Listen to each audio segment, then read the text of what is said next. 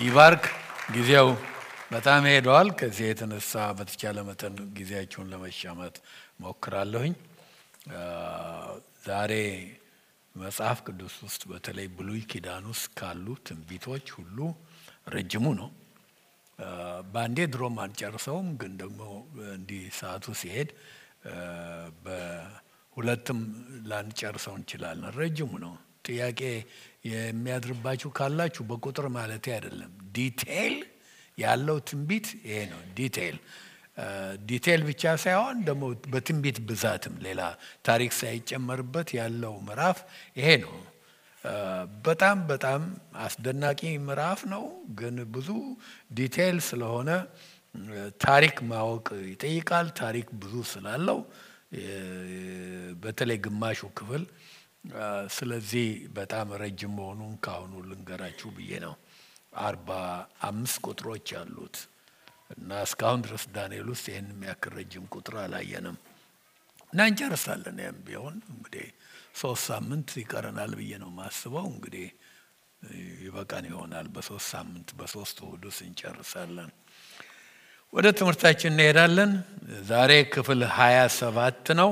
ያው ምዕራፍ አስራ አንድ ደርሰናል። ትምህርታችንን ስንጀምር ከምዕራፍ አስር እስከ አስራ ሁለት መጨረሻ ድረስ ያሉት ክፍሎች ምንድናቸው ብለናል። ዳንኤል ካያቸው አራት ራእዮች መካከል እሱ ራሱ ካያቸው ለሰው ከተረጎመው ሌላ ጉዳይ ነው ካያቸው ራእዮች አራተኛው ነው ብለናል። ምዕራፍ ዘጠኝ ላይ ሳለን ሶስተኛው ራእይ ነበረ፣ አራተኛው ነው ብለናል።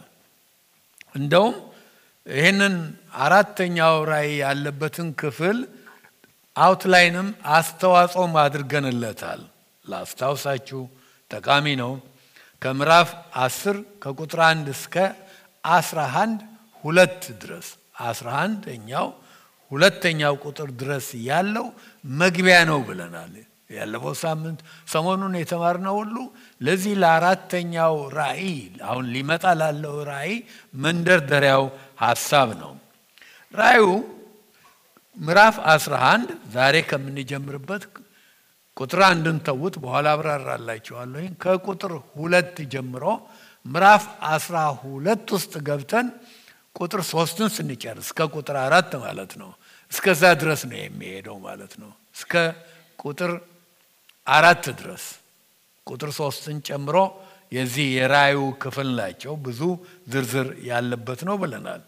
የቀረው የዳንኤል ትንቢተ ዳንኤል ክፍል ምዕራፍ 12 ከቁጥር አራት እስከ 13 ያለው አስራ ሁለተኛው ምዕራፍ አጭር ነው። 13 ቁጥር ብቻ ነው ያለው ያ መደምደሚያ ማጠቃለያ ነው ብለናል። ዛሬ እንግዲህ ራእዩ ያለበትን ምዕራፍ 11ን እንጀምራለን። ቁጥር 21ን እናንብብ ካለፈው ምዕራፍ ምዕራፍ 10 ቁጥር 21 ለምን መልአኩ ገብርኤል ሊሆን ይችላል ተባብለናል። ለዳንኤል ያለው ቃል አለ። እናንብበው። ነገር ግን በእውነት ጽሑፍ የተጻፈውን እነግርሃለሁ። በዚህም ነገር ከአለቃችሁ ከሚካኤል በቀር ማንም የሚያጸናኝ የለም። ከዚህ ከቁጥር 21 ያለፈው ሳምንት አይተነዋል። ልናስታውስ የሚገባቸው አንድ ሶስት ነገሮች፣ አንደኛ በእውነት መጽሐፍ ኪታብ እመት ዕብራይስጡ በዚህ መጽሐፍ ላይ የተጻፈውን እነሆ እነግርሃለሁ ይለዋል። ሊነግረው ነው። ገብርኤል ሬዲ ነው ማለት ነው። እነግርሃለሁ።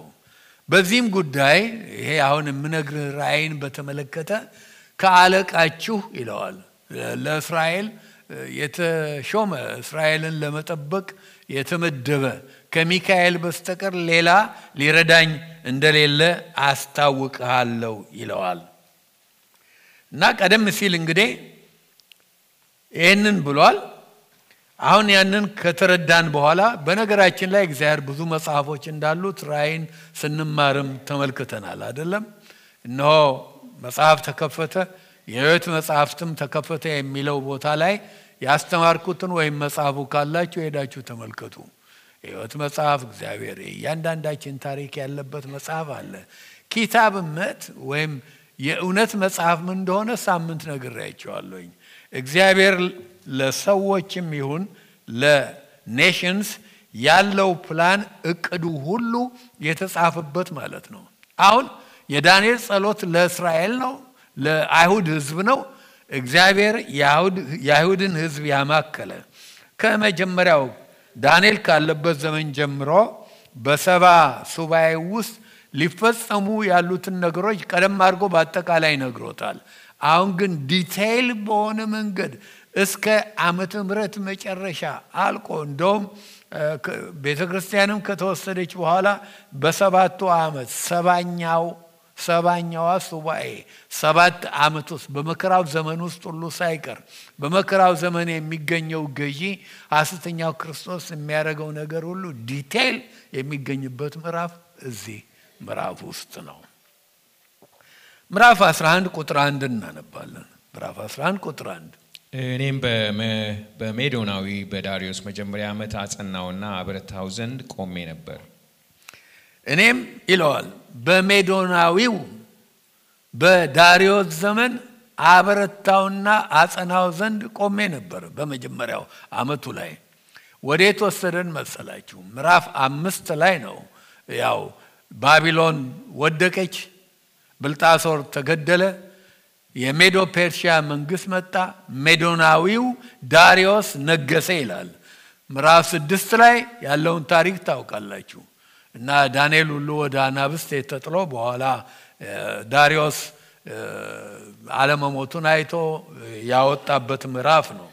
በዛን ዘመን እኔ ይላል አጸናውና አበረታው ዘንድ ቆሜ ነበረ ነው የሚለው። ባለፈው ሳምንት ምን ብሎ ይነግረዋል? ጸሎትህ ወዲያው ነው የተመለሰው። ዳሩ ግን ጸሎትህን ይዞ ሲመጣ ጸሎቱን ይዞ የመጣው መልአክ ምን አጋጠመው? የፋርስ አለቃ። የፋርስ አለቃ ማለት ይሄ territorial demons እንዳሉ ነግሬያችኋለሁኝ። ግዛት አላቸው፣ ስርዓት አላቸው፣ አለቃና ጭፍራ አላቸው እና በፋርስ መንግስት የሚሰራው ልብ አድርጉ። አሁን የሜዶ ፔርሺያ የፋርስ መንግስት ነው ያለው።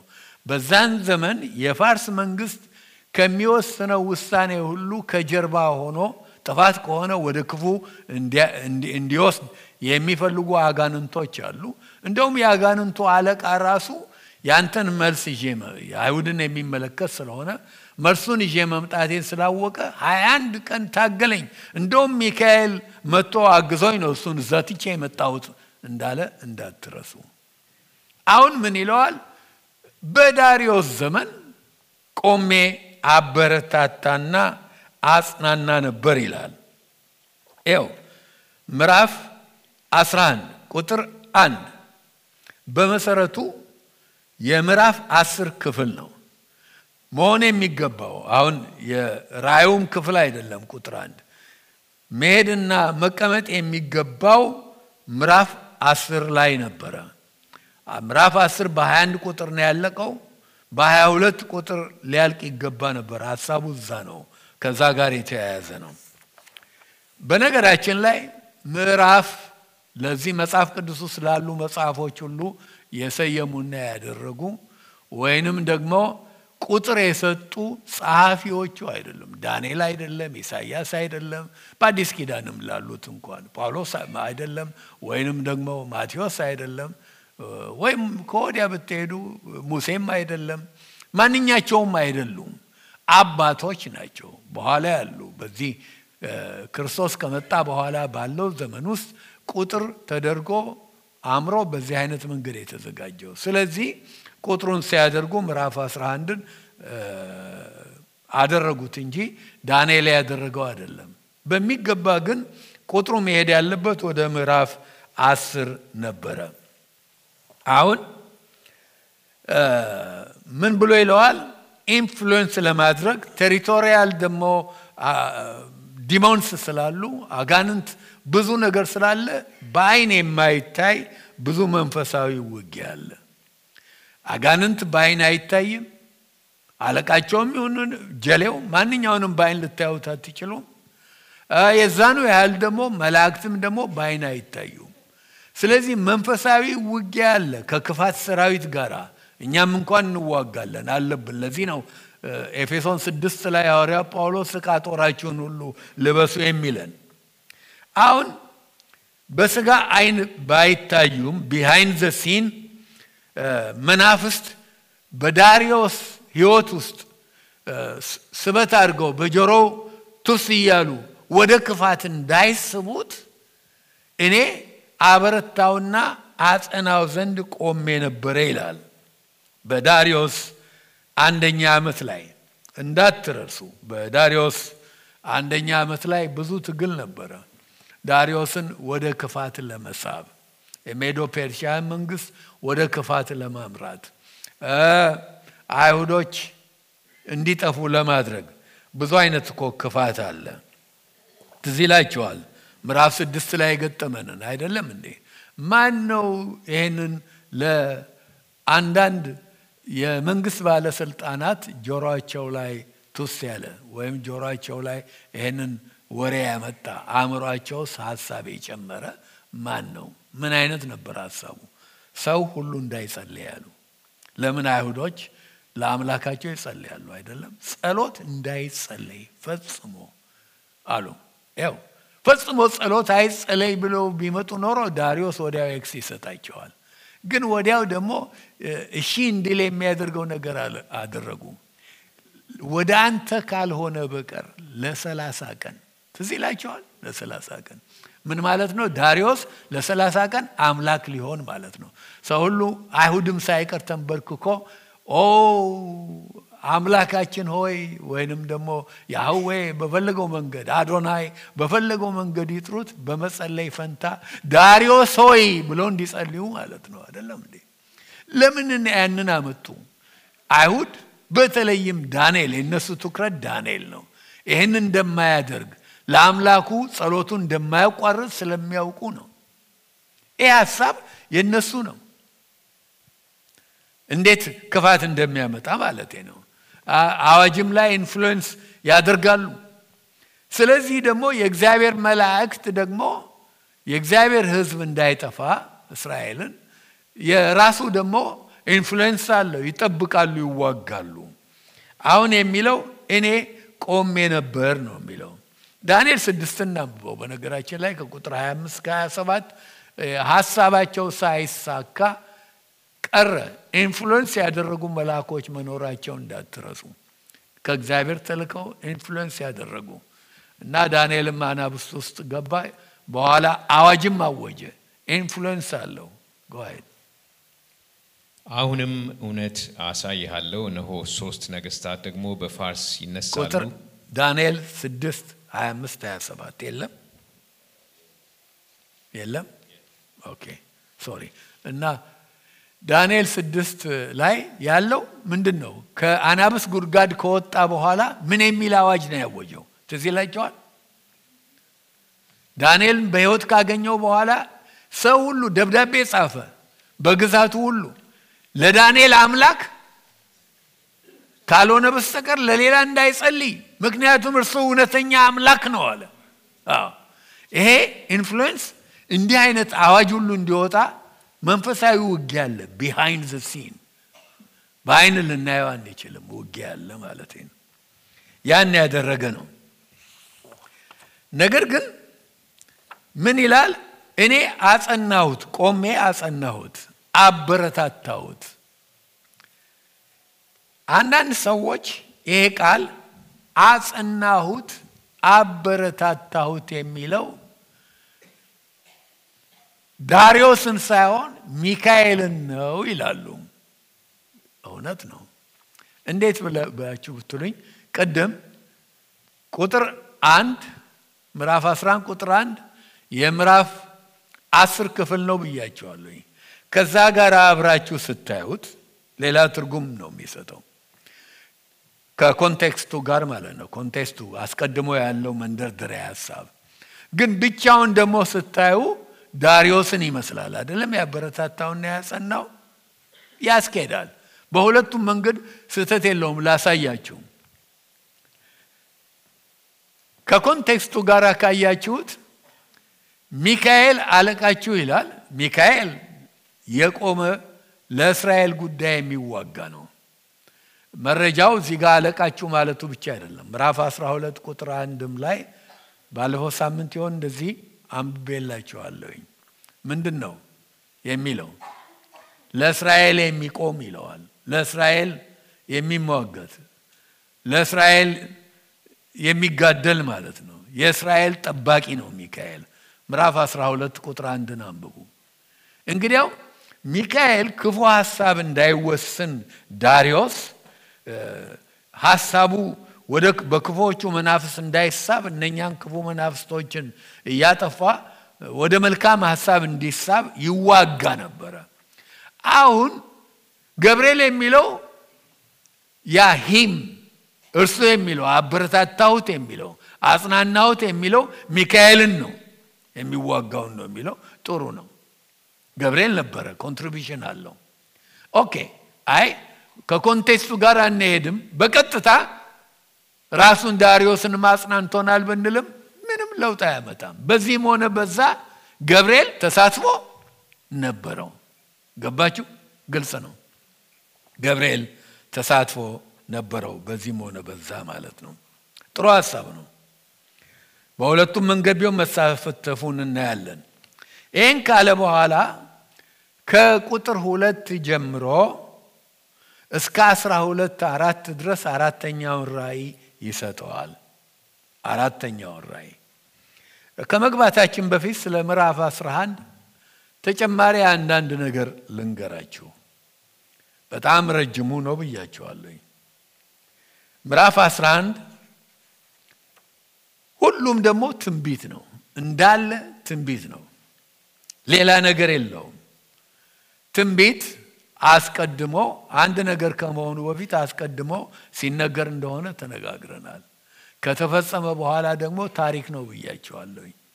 ምዕራፍ 11 በዳንኤል ዘመን ቆመን ካየነው ሁሉም ትንቢት ነው ለዳንኤል የተነገረው ምዕራፍ 11 በሙሉ። ነገር ግን ከምዕራፍ 11 ውስጥ ክፍልፍሉን ሰጣቸዋለሁኝ። ግማሹ ግማሹ ተፈጽመዋል፣ ታሪክ ነው ግማሹ ግማሹ ግን still ገና ወደፊት ነው። በዳንኤል ዘመን እግዚአብሔር የገለጸለት immediate future የሚሆነውን ከእሱ ዘመን ብዙ ሳይርቅ ጥቂት ዓመታት አልፎ አንድ መቶ ወይም ሁለት መቶ ዓመታት አልፎ ሊሆኑ የሚችሉትን ነገሮች ነው። immediate future የሆኑትን የመጀመሪያው ክፍል ያንን ነው የምናየው። ሌላው ደግሞ distant future ወደፊት በዛች የመጨረሻዋ ሰባኛ ዓመት የሚሆነው detail ነው። የትም መጽሐፍ ላይ የለም። detail በሰባቱ ዓመት ውስጥ ስላለው አይነው ራእይ ውስጥ ከምዕራፍ ስድስት ከአስራ ዘጠኝ የጻፈው ስለ መከራው ነው። ብዙ የሚሆኑትን ያሳየናል። ይሄኛው ጠቅለል ባለ መንገድ ግን detail ያ ሰው የሚያደርገው ነገር በሙሉ የተጻፈበት ነው። ለዳንኤል በጣም distant future ነበር። እሱ በብሉይ በ BC ነው ያለው። ለእኛ አሁንስ ምንድን ነው? future ነው አይደለም እንዴ? ተፈጽሟል። ሰባኛው ዓመት አለች፣ እንኖርባታለን አንኖርም። ግን እንደ ዳንኤል distant ማለት አንችልም። አሁን ዘመኑ በጣም ቀርቧል። we don't know መቼ እንደሚሆን አናውቅም። ስንት ጊዜ እንደሚወስድ አናውቅም። ግን እርግጠኛ ነኝ አሁን ከዳንኤል ዘመን እስካሁን የወሰደውን ጊዜ ያህል አይሆንም። ሌላው ቀርቶ ቤተ ክርስቲያን thirty AD ላይ ተመስርታ አሁን በጎርጎሳውያኑ አቆጣጠር 2023 እንላለን። 30 AD ተጀምራ እስካሁን ድረስ ስንት ሺ ሁለት ዓመታት ማለት ነው። ያናክልም የሚወስድ አይመስለኝም። ምክንያቱም የጌታ መምጣት በጣም ተቃርበዋል። ጌታ መጣ፣ ቤተ ክርስቲያን ከዚህ ዓለም ተወሰደች ማለት ያቺ ሰባኛዋ ሱባኤ ወይም ሰባቷ ዓመት ጀመረች ማለት ነው። የሐሰተኛው ክርስቶስ የሚገዛባት ዘመን ማለት ነው። ስለዚህ የምዕራፉ አከፋፈል እንደዚህ ነው። ከቁጥር አንድ እስከ ሰላሳ አምስት ድረስ አሁን ከቁጥር አንድ እስከ ሰላሳ አምስት ድረስ ከሰባው ሱባኤ ውስጥ ምዕራፍ ዘጠኝ ላይ ሰባ ሱባኤ ተወስኗል፣ ተቆጥሯል ብሎታል። ከሰባው ሱባኤ ውስጥ ስልሳ ዘጠኙ ሱባኤ ውስጥ የሚሆኑት ዝርዝር ነው። በዓለም ላይ አይደለም። of course ዓለምን ይነካል ነገሩ፣ ግን እስራኤልን ያማከለ ነው። የዳንኤል ትንቢቶች በሙሉ ዓለም ላይ የሚሆነውን ቢነግረንም እንኳን ነገሮቹ እስራኤልን ያማከለ ነው። በስልሳ ዘጠኙ ሱባኤ ውስጥ በስልሳ ዘጠኙ ሱባኤ ውስጥ ወይም በአራት መቶ ሰማንያ ሶስት ዓመታት ውስጥ የሚሆኑትን ነገሮች ዲቴይል ነው እስራኤልን የሚነኩ ናቸው። ታዲያ እነኛ ታሪክ ተፈጽመዋል፣ ታሪክ ናቸው። የዓለም ታሪክ ሁሉ ያረጋግጠዋል።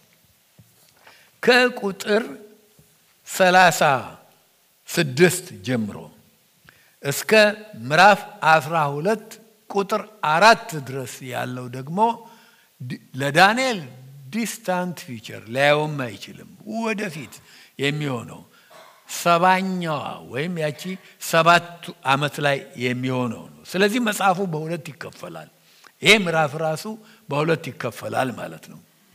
ከቁጥር 36 ከ45 ያለው በኋላ መጨረሻ ላይ የሚሆን ነው፣ በሐሰተኛው ክርስቶስ በሚገዛበት ዘመን። ምዕራፍ 11 ላይ የምናነበው ትንቢት ቅድም ነግሬያቸዋለሁኝ። ትንቢቶች ውስጥ ካሉት ወይም ብሉይ ኪዳን ውስጥ ካሉት ትንቢቶች ከተባሉት ሁሉ ዳንኤልም ውስጥ ካሉት ሁሉ ረጅም ነው ብያቸዋለሁኝ። ይህን ስንል ምናልባት አንዳንዶቻችሁ የምታስተውሉ ካላችሁ እንዴ ዳንኤል ሁለትን አውጥታችሁ ሄዳችሁ አርባ ዘጠኝ ቁጥር አለው ልትሉኝ ትችላላችሁ። የስ በቁጥር ምዕራፍ ሁለት ይበልጣል። አርባ ዘጠኝ ቁጥር ነው ያለው። ይሄ አርባ አምስት ነው ያለው። ዳሩ ግን ምዕራፍ ሁለት ታሪክ ታሪክ ነገሮች ሌሎች ያላቸው እንዳለ ትንቢት አይደለም። አሁን ትንቢቱንና በትንቢት እንደገና ደግሞ detail በሆነ ትንቢት እንኳን ዳንኤል ውስጥ ካሉት ምዕራፎች ብሉይ ኪዳን ውስጥ ካሉት ትንቢቶች ሁሉ ረጅሙ ይሄ ነው። ይህንን አስተውሉ ማለት ነው። ምዕራፍ ሁለት ግን በቁጥር ይበልጠዋል። ሌላው ስለዚህ ምዕራፍ 11 ልነግራችሁ የምፈልገው ሲምቦሊዝም አታገኙም።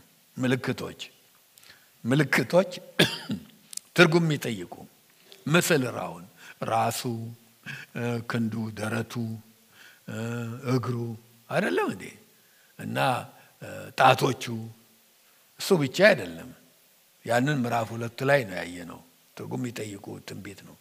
ምዕራፍ ሰባት ላይ ደግሞ አንበሳ ክንፍ ያለው ድብ፣ ነብር ከዛ ስም የሌላት ማትታወቅ ግን አስፈሪ የሆነች አውሬ ትርጉም የሚጠይቅ ነበረ። ምዕራፍ ስምንትም ላይ ደግሞ አውራ በግ፣ አውራ ፍየል አይተናል አይደለም? ቀንድ፣ አይኖች፣ ይሄ ሁሉ ትንሹ ቀንድ፣ ሌሎች ቀንዶች ትርጉም የሚጠይቅ ነው ነው። ይሄ ሲምፕል የሆነ በቀጥታ የሆነ ዝርዝር ያለበት ምዕራፍ ነው። ዳንኤል 11 ላይ ከቁጥር ሁለት እስከ 36 የተነገሩት እንግዲህ በ69ኙ ጊዜ ተፈጽመዋል።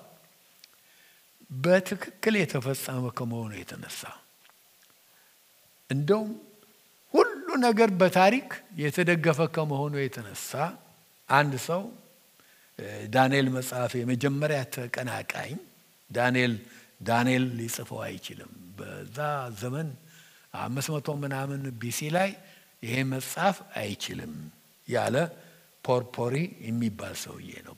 pagan philosopher ነው። ይህ pagan philosopher ዳንኤል መጽሐፍ attack አደረገ። of course ሌሎችም ደግሞ defend ያደረጉ ነበሩ።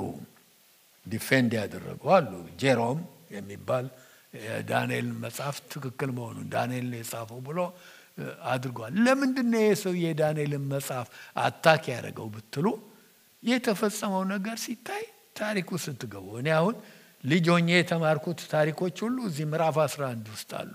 እነ ክሊዮፓትራ እነ ምናምን የሌለ ነገር የለም። every detail እስራኤልን የሚነካ ስለሆነ እስራኤልን ማዕከል አድርጎ አለች።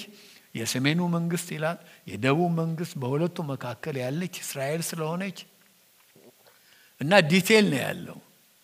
ይሄንን ሲያይ ሰውየው እንዴት ዳንኤል በዛን ዘመን ይህንን ታሪክ በታሪክ እውነት የሆነ ምንም ስህተት የሌለውን ነገር ዳንኤል መናገር ይችላል። ዳንኤል አይደለም አለ። ሌላው ደግሞ እንዲያ ለማለት ደግሞ የእሱን ሀሳብ ተከትለው የደገ liberal theologians ሁሉ ከብዙ ዓመት በፊት ምናልባት የዛሬ መቶ ዓመት የዛሬ ሰባ ሰማንያም ዓመት ምናልባት ብታስቡ ትልቁ እንትናቸው ምን ነበረ?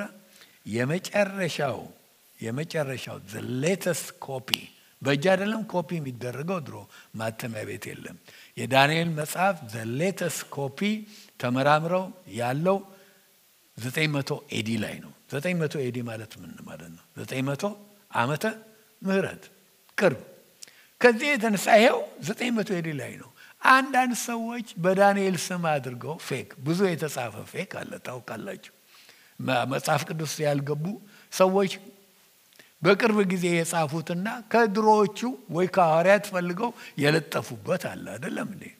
እና ልክ እንደሱ አይነት አድርጎ ሰዎች ናቸው የጻፉት ሲል ነበር። ይህንን ገዝተው ዳንኤል በእውነት እሱ አይደለም የጻፈው ከተፈጸመ በኋላ እያየ ነው የጻፉት ይሉ ነበረ።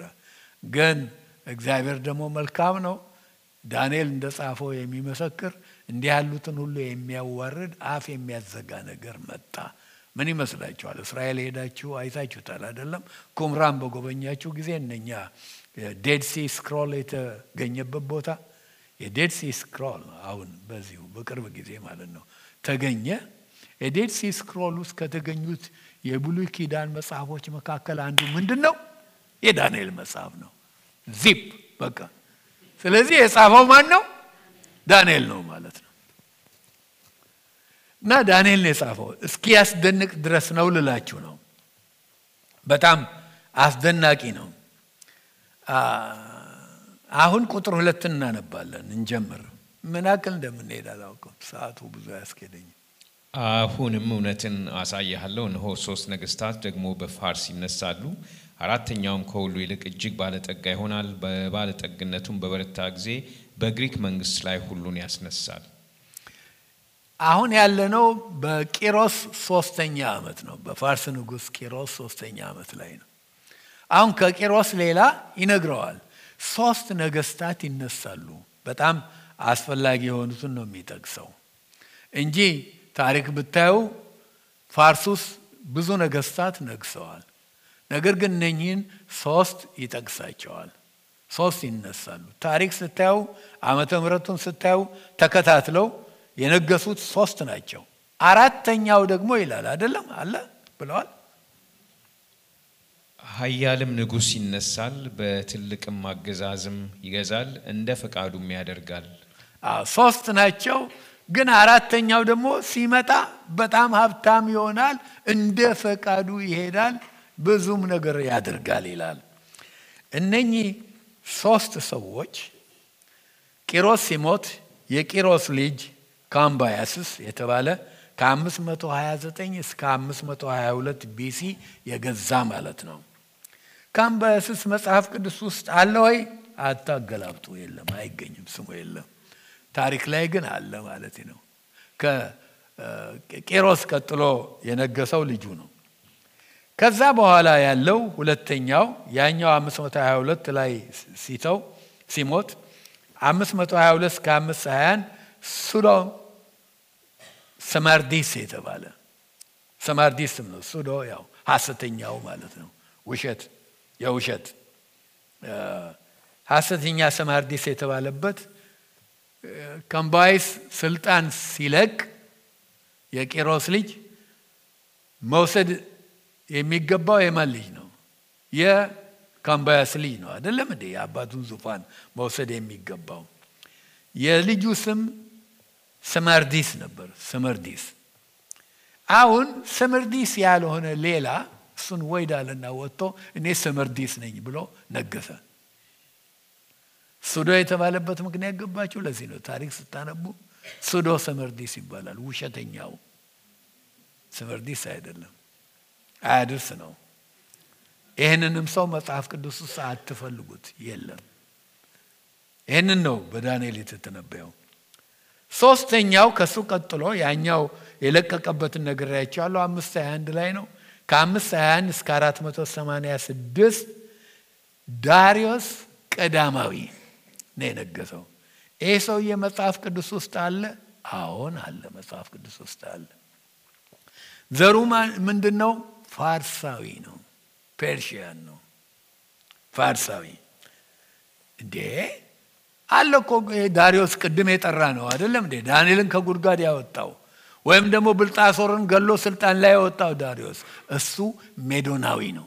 እንዳትማይታባችሁ መጽሐፍ ቅዱስ ውስጥ ያሉ ዳሪዮሶች አሉ እና ይሄኛው ሜዶናዊ ነው። ማነው?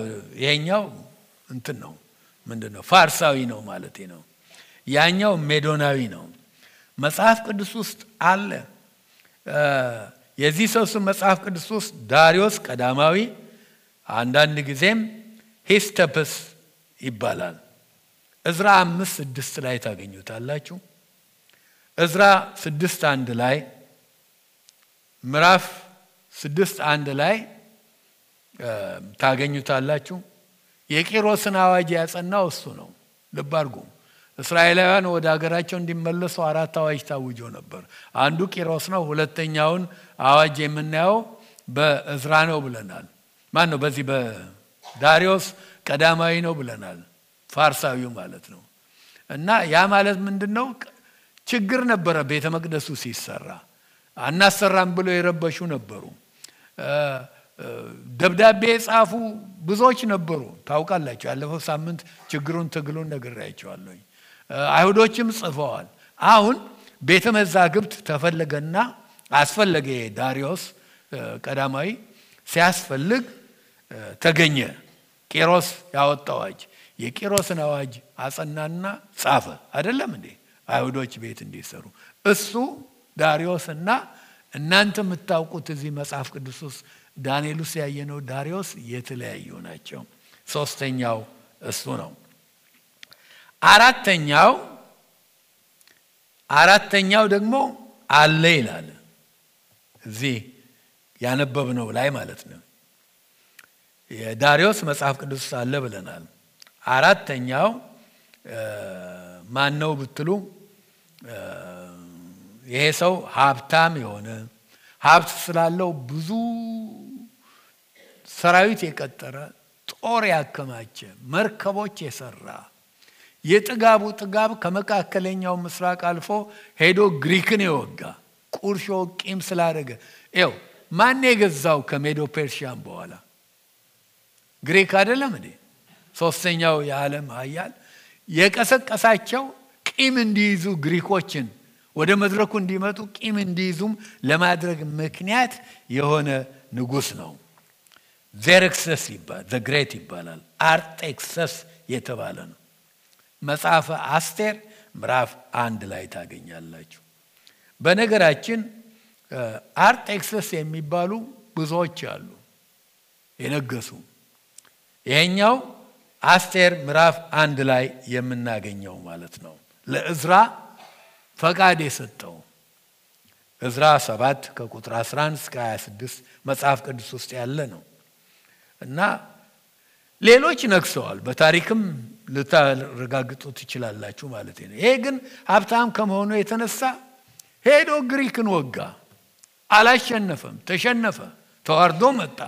ዳሩ ግን ቂም ቂም አሌክዛንደር በሚመጣበት ጊዜ ዓለምን ሲገዛ ኤዥያ ማይነር ከሄደ በኋላ ቂሙን ይዞ ነው ወደ መካከለኛው ምስራቅ የመጣ። ሌላ ምክንያት የለውም። እግዚአብሔር እስራኤልን ጠበቀ እንጂ የመጣው ለማጥፋት ይሄ ሰው የጫረው ቂም ነው ማለት ነው። አራተኛው ደግሞ ያለው ስለሱ ነው ማለት ነው። አሁን ወደ ቁጥር ሶስት እንሄዳለን። ቁጥር ሶስት ኃያልም ንጉሥ ይነሳል፣ በትልቅም አገዛዝ ይገዛል፣ እንደ ፈቃዱም ያደርጋል። አሁን ስለ ግሪክ ው ሀሳቡን ከሜዶ ፔርሺያ መንግስት ወሰደና ወደ ግሪክ ሄደ። በግሪክ መንግስት ጊዜ እስራኤልን በተመለከተ ስለሚሆነው ነው። በጣም detail የምታገኙት የግሪክ መንግስት ላይ ነው። የግሪክ መንግስት አራት ቦታ እንደተከፈለ ታውቃላችሁ። እና ከአራቱ እንደውም ሁለቱን ይተውና ሁለቱ ላይ ያተኩራል። ከእስራኤል ሰሜን ያለው ሶሪያ አንጾኪያ የምትባለውን አገር ዋና ከተማ አድርገው የግሪክ መንግስት አንጾኪያ እና ፐቶሎሚ ደግሞ የሚባል ግብፅ ነበረ ከአራቱ ጀኔራሎች አንዱ። አሁን እነኚህ ብዙ ጦርነት አድርገዋል፣ በታሪክ የተደገፈ ያንን ዲቴል ነው የምናየው። በዚህ ጦርነት መካከል የሚወጡት የሚገቡት የሚያርፉት አንደኛው ሲያሸንፍ እስራኤልንም በስራቸው እንድትገብር ያደርጋል። አንደኛው ደግሞ እንደገና መጥቶ ሲያሸንፍ እንደገና ለዛኛ ይሆናሉ። ብዙ ጣጣ አይተዋል። ያንን ነው ያሳየው። መግቢያው ላይ አይታችሁ ከሆነ ምዕራፍ 11 ማን ነው ምዕራፍ አስር ላይ ቁጥር አንድ ላይ ስለዚህ ራእይ ዳንኤል ሲናገር ራእዩ የጦርነት ነው ይላል። እስራኤል ያለፈችበትን መከራ ነው እግዚአብሔር ያሳየው። እስራኤልን በተመለከተ ነው፣ ግን የዓለምን ታሪክ እንዳለ ቁጭ ነው ያደረገለት። ኃያል ንጉሥ ይነሳል የሚለው አሁን ማንን ነው? አሌክዛንደር the Great ነው። ስለ አሌክዛንደር the Great ምዕራፍ ስምንት ላይ እያለን ብዙ ተምረናል።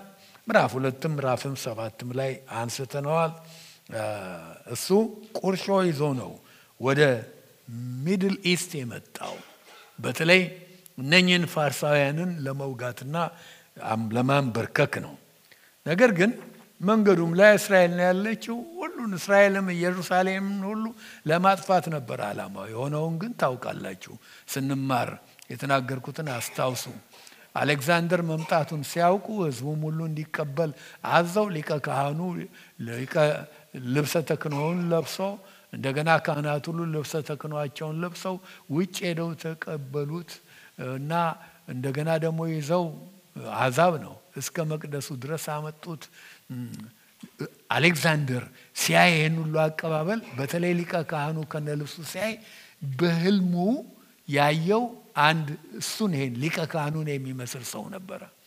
ምን ብሎታል? በእግዚአብሔር ስም ተዋጋት ታሸንፋለህ ስላለው ያንን አስታወሰ። እግዚአብሔር የተናገረኝ ለካ ስለዚህ ነው ብሎ ደግሞም ከገባ በኋላ መስዋዕት ሰውተው ለእግዚአብሔር ነው መስዋዕቱ። ግን እሱ በተገኘበት አምልኮ ሁሉ አሳይተው መጽሐፍ ቅዱስን ከፍተው ስለ አሌክዛንደር አሌክዛንደር የሚባል ሳይፈጠር በፊት እግዚአብሔር በዳንኤል የተናገረውን ያንን የፍየሉን ጉዳይ ምዕራፍ ስምንት እንደገና ምዕራፍ አስራ አንድም ላይ አሁን የምናገኘው ከቁጥር ሶስት ጀምሮ ሁሉን አሳዩት። ተገረመ። አሌክዛንደር እስኪገረም ድረስ ነው። ከዚህ የተነሳ የአምልኮ ነጻነት ሰጣቸው። አይሁዶች ምንም እንዳይቸገሩ እንደፈለጋቸው አምላካቸው እንዲያመልኩ ኢየሩሳሌምንም አላጠፋም። ኃያል ንጉሥ ይነሳል ይላል። አሌክዛንደር ነው የሆነ ነው። ከዛ ወዲህ የምታዩት ሁሉ ዲቴይል ቁጥር አራት እናነባለን። ተምረነዋል። እርሱም በተነሳ ጊዜ መንግስቱ ይሰበራል፣ እስከ አራቱ የሰማይ ነፋሳት ይከፋፈላል። ለዘሩ ግን አይከፋፈልም፣ እንደ ገዛበትም አገዛዝ አይሆንም። መንግስቱ ይነቀላል፣ ከእነዚህም ሌሎች ይሆናልና። የኃያል ንጉሥ ግን ድንገት ይሰበራል። ከተሰበረ በኋላ መንግስቱ ለዘሩ አይከፋፈልም፣ ዘሮቹ አይወስዱ እና ለአራት ቦታ ይከፈላል። ከዚህ በፊትም ተምረነዋል አይደለም እንዴ? ባለፉትም ጊዜያቶች እና ነገር ግን የነኚህ አራቱ ነገስታት የግሪክ የምትገዛውን ዓለምን አንድ አድርገው ልክ አሌክዛንደር በነበረው አይነት ክብር አይገዙም እና በዚህ አይነት ነው ብሎ ይናገራል። ትክክል ነው። አራቱ ጄኔራሎች ላስታውሳችሁ፣ አሁን ወደ እስራኤልን ያማከለ ጉዳይ ሊመጣ ነው። ግን አራቱን እንጥቀሳቸው። ካሳንደር የተባለው ጄኔራል የግሪክ ግዛቶችን home territories ማለት ነው፣ ሜቄዶንያ ይህንን ማስተዳደር ጀመረ። ሊሲማቸስ የተባለው ትሬስን፣ ኤዥያ ማይነርን ይህንን ወደ ምስራቅ ያሉትን ሀገሮች እና ፐትሎሚ ወይም በጥሊኖስ የግብፅን ግዛቶች ግብፅም ያኔ ሰፊ ግዛት ነበራት። እሱን ሁሉ ማለት ነው። ሴሉከስ የተባለው ደግሞ ኤዥያ ኤዥያን የሚድል ኢስትን የቀረውን የመካከለኛውን ምስራቅ ሀገሮች ሁሉ ሶሪያን መቀመጫው አድርጎ ያዘ። አሁን ሶሪያ ከላይ ነች፣ ግብፅ ደቡብ ነው። ከዚህ በኋላ እነኝን ሁለት መንግስታት ንጉሶችንም የደቡብ ንጉስ የሰሜን ንጉስ እያለ ይጠራል። እስራኤል በመካከል በወፍጮ ውስጥ እንዳለች ስንዴ ማለት ነው። አይደለም እንዴ? በሁለት ሀያላኖች መካከል መገኘትና መቸገር ታሪክ የመሰከረውን ነገር ነው ከዚህ በኋላ የምናየው በሙሉ። በመካከሉ አንድ ጄኔራል የሶሪያ መንግስት የሶሪያ ያለው ባቢሎንን የሚገዛ ስለነበር ያው መካከለኛው ምስራቅ በሱ እጅ ነው ሊወስድ ሲሆን ይሄ ሰውዬ ሸሸና ወደ ደቡብ ንጉሥ ሄደ። በኋላ በርትቶ መጣና ተቀበለ፣ መንግስቱን ተቀበለ። ቁጥር ስድስትን ዳንኤል ከዘመናት በኋላ ይጋጠማሉ። የደቡብም ንጉሥ ሴት ልጅ ከቃል ኪዳን ለማድረግ ወደ ሰሜን ንጉሥ ትመጣለች። የክንዷ ኃይል ግን አይጸናም፣ እርሱና ክንዱም አይጸናም። እርሷና እርሷንም እርሷን ያመጡ የወለዳትን በዚያ ዘመን ያጸናት አልፈው ይሰጣሉ። ልክ አሁን እዚህ ላይ ቆመን እዚህ ቁጥር ላይ ቆመን ጊዜውን ስናየው የደቡቡ ንጉሥ የሰሜኑ ንጉሥ ይላል። የደቡብ ንጉሥ በጢሊኖስ ቀዳማዊ ፕቶሎሚ First ይባላል። 288 BC አካባቢ የሞተ ነው። ልጁ ደግሞ በጥሊኖስ ዳግማዊ ይባላል። እና ይሄ በጥሊኖስ ዳግማዊ በተለይ ፊላደልፈስ የሚል ስም ተሰጠው። ለምን ብትሉ ወንድማዊ ማለት ነው በግሪክ ያው ፊላደልፈስ። ይሄ የተሰጠው ለአይሁድ ጥሩ አመለካከት ስለነበረው ነው። ይሄ ሰው ደግሞ ለአይሁዶች ጥሩ አመለካከት ብቻ ሳይሆን Septuagint የተባለውን መጽሐፍ ቅዱስ የብሉይ ኪዳን Septuagint የተባለውን መጽሐፍ ቅዱስ ከዕብራይስጥ ወደ ግሪክ ያስተረጎመ ይሄ በጥሊኖስ ነው። ይሄኛው Septuagint ምንድን ነው? ሰባ ሊቃውንት Septuagint ራሱ ቃሉ ግሪኩ ሰባን ነው የሚያሳያችሁ። ሰባ ሊቃውንት ተሰብስበው ከዕብራይስጥ ወደ ለመጀመሪያ ጊዜ በዓለም ላይ መጽሐፍ ቅዱስ ወደ ግሪክ እንዲተረጎም ያደረገ ሰው ነው። እሱ ስልጣን ላይ ወጣ። እሱ ስልጣን ላይ ሲወጣ ብዙ ይጋጩ ስለነበረ አሁን እርቅ ለማድረግ ፈለጉና ሴት ልጁን ይሄ የደቡቡ የግብፁ ማለት ነው ሴት ልጁን በርኒስ ነበረ ስሟ። በርኒስን ለማን ሰጠ? ለሰሜኑ ንጉሥ ሰጣት። በርኒስ በርኒስ ሰውየው ማን ነው? አንቲዮከስ First ሶተር ይባላል። 281 262 ዓመተ ምህረት ድረስ የኖረ ነው። ይህ አንቲዮኮስ እንግዲህ ቀዳማዊ ሞተና ልጁ አንቲዮኮስ the Second ሲይዝ ነው። ይሄ contemporaries የሆነው ፐቶሎሚ ሁለት የተባለው ወይም ዳግማዊው ልጁን የሰጠው ጠላቶች ነበሩ፣ ግን የ diplomatic እርቅ አረጉ። እርቅ ያለ ነው፣ ግን ሴት ጨመረበት፣ ልጁን ሰጠው። በቃ አማች እንሁን ልጁን። በርኒስ ወደ የት መጣች? ወደ ሶሪያ መጣች፣ ሰሜን ከእስራኤል ወዲያ በላይ። ይሄ ደግሞ ያለ ነው። የድሮ ነገስታት ያደርጋሉ። ኃይለ ሥላሴም አድርገውታል። አይደለም እንዴ? ለዘራቸው ለአጠገባቸው ላለ ሳይሆን ልጆቻቸውን የልጅ ልጆቻቸውን ሁሉ ለተለያዩ ነገስታት ድረዋል። የድሮ ነገስታት ይህን ያደርጉ ነበር። የደቡብ እንግዲህ ሴት ልጅ ትመጣለች፣ በርኒስ። እሷ ስትመጣ ጋብቻው condition ነበረው። ልጄን ሰጥቼሃለሁኝ፣ ግን አሁን ያለችህን ሚስትህን ትፈታለህ።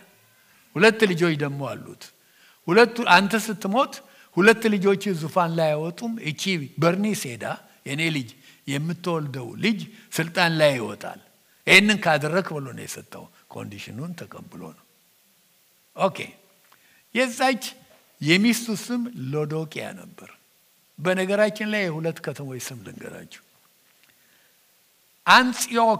አንጾኪያ የሚባል አንቲዮክ ለመጀመሪያ ጊዜ ሐዋርያት ክርስቲያን የተባሉበት ከተማ በዚህ ንጉሥ ስም ነው። በአባቱ በአንቲዮክ First። ይሄኛው አንቲዮክ Two ነው አሁን ሚስት ያገኘው የተመሰረተው።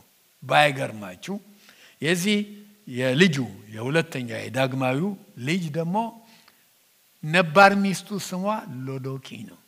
ሎዶቂያ ሎዶቂያ የሚባል ከተማ ታውቃላችሁ? ሎዶቂያ በዚህ ሴትዮ ስም ነው የተጠራው። OK ሚስቱ ማለት ነው ነባሯ። እሷን አባረረ። ሰላም ሆነ ከደቡብ ንጉሥ ጋር ልጆቹንም ካደ። ሲኖር ሳለ ማን ሞተ? የደቡቡ ንጉሥ የግብፅ ግብፅ ላይ ንጉሥ የሆነው በጥሊኖስ ሞተ። ሲሞት አሁን ያ የገባው ቃል ኪዳን ያስረዋል። የድሮ ሚስቴ ነው ያለ ሁለት ሚስት ምን ተፈጠረ? ካፒታል ቅ አሰልጠኛቸዋለሁ ማለት ነው። ካፒታል ቅ ተፈጠረች። እቺ እቺ ሎዶቅያ ክፉ ሴት ነች አለች። ገባች፣ ቂም ልጆቿ ሁሉ ተክደው አልነበረም። አሁን ያችን በርኒስን ከግብፅ የመጣች ሙሽራ አንድ ልጅ ወልዳ ነበር። እሱ እሷን ልጇን ራሱን ባሏን ንጉሱን በመርዝ ደህና ሰንብቷለች። አሁን ከሁለቱ ልጆቿ አንዷን ስልጣን ላይ ወጣች። የሚነግራችሁ ዝርዝር ይሄ ነው። ቬሪ detail detail የሆነ ነው። detail የሆነ I think ሰዓቱ የግድ የሄደ ስለሆነ ብዙ detail ምናልባት አንዳንድ ጊዜ ካላያችሁ ታሪክ ካላወቃችሁ በጣም ነው fascinate ያደርጋል። እንዳለ ቃሉ እንደሚለው ነው የተፈጸመው። ሌላው ቀርቶ ኪሊዮፓትራ ቁጥር 17 ስንደርስ እናገኛታለን። እሷ ደግሞ በተራዋ ለስምምነት ኪሊዮፓትራ የማን ነች? የሰሜን ነች። ፊት ከደቡብ ነው ሚስት ሄደው አይደለም። ኪሊዮፓትራ ገና የአምስት ዓመት ልጅ ሆና ነው የተሰጠችው። ጋብቻው ግን 12 እስክትሞላ ድረስ ቆይቶ ነው የተደረገ እና አምስት ዓመት ቆይቶ የሰባት ዓመት ልጅ ነበረች። አምስት ዓመት ቆይቶ ተደረገ። አስራ ሁለት ዓመት ሲሞላት ተሰጠ። ስምምነት ሆነ። ጦርነቱን አበረዱት። ትመጣለች።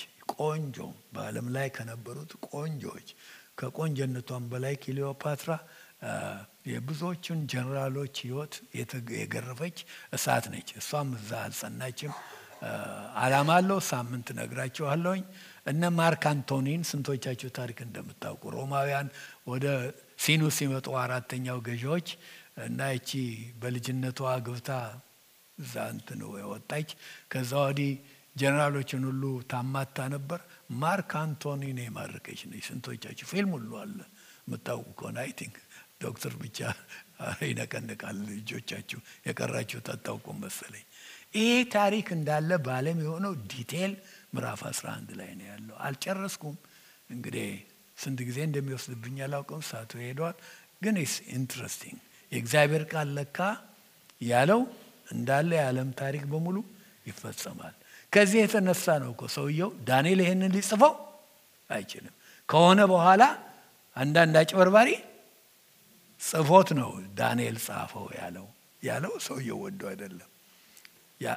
ታሪክ እስራኤል አካባቢ የሆነውን ታሪክ እንዳለ ነው ቁጭ ያደረገው። እግዚአብሔር ይባርካችሁ። ከሰዓት በኋላችሁ የተባረከ ይሁን እና እንግዲህ ጌታን አስቡ። ስትወጡ መመዝገባችሁን አትርሱ። በሰላም ሂዱ። ተባረኩ።